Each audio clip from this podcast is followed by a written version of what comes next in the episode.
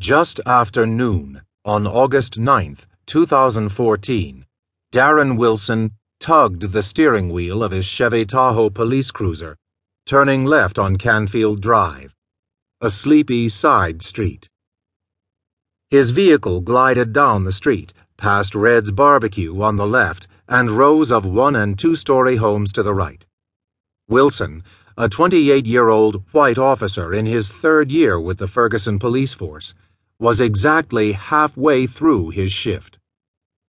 At 12:01 p.m., Wilson rolled his window down to tell two young black men, Dorian Johnson and Michael Brown, to get out of the street. By 12:04 p.m., it was all over. In 3 minutes, Brown would be dead. Wilson would be on his way to becoming the nation's most controversial man for a time, and the country would be en route to a difficult dialogue on race and policing that continues to date. A year later, some of what happened that day in Ferguson, Missouri is clear. Wilson shot Brown at least six times, killing him. But other parts of the three confrontations between Brown and Wilson in those three minutes an exchange of words about Brown and his friend jaywalking, a scuffle inside Wilson's patrol vehicle, and the final encounter in the middle of Canfield Drive will never be entirely clear. What witnesses saw was insufficient to persuade the grand jurors to indict Wilson.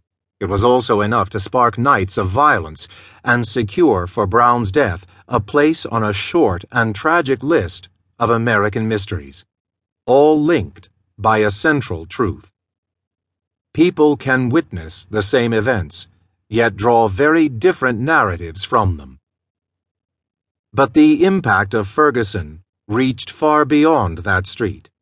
The days of rage that followed turned up the temperature on subsequent confrontations between communities of color and police.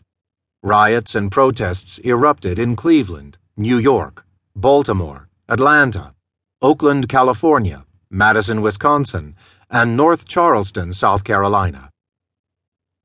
Ferguson and its wake gave momentum to a grassroots movement. Black Lives Matter, that many believe represents a new era of civil rights activism. The rolling crises have also spawned a backlash from police unions, some of which complain that anti police rhetoric interferes with their ability to ensure public safety. Race relations have hit an inflection point in the year since Ferguson.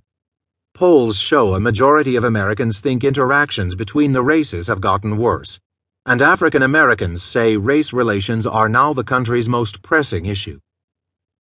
The uproar over Brown's death has also spurred change. Ferguson's police department is now under Justice Department supervision to root out patterns of civil rights violations. The town just named its first black police chief, and the governor signed a court reform bill that caps what police and the courts can collect through ticketing and fines that disproportionately burden and impoverish black residents. Police departments around the country have begun using body cameras. Citizens are regularly filming arrests, and community policing has seen a revival. In addition, Congress has cracked down on the program that provides military gear to police, and Obama plans to use his remaining time in office to address inequities in the criminal justice system.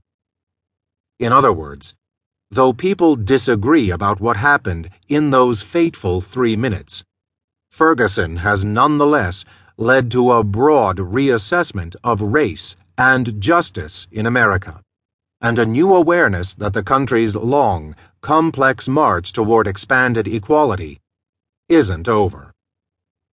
Here's how we got there.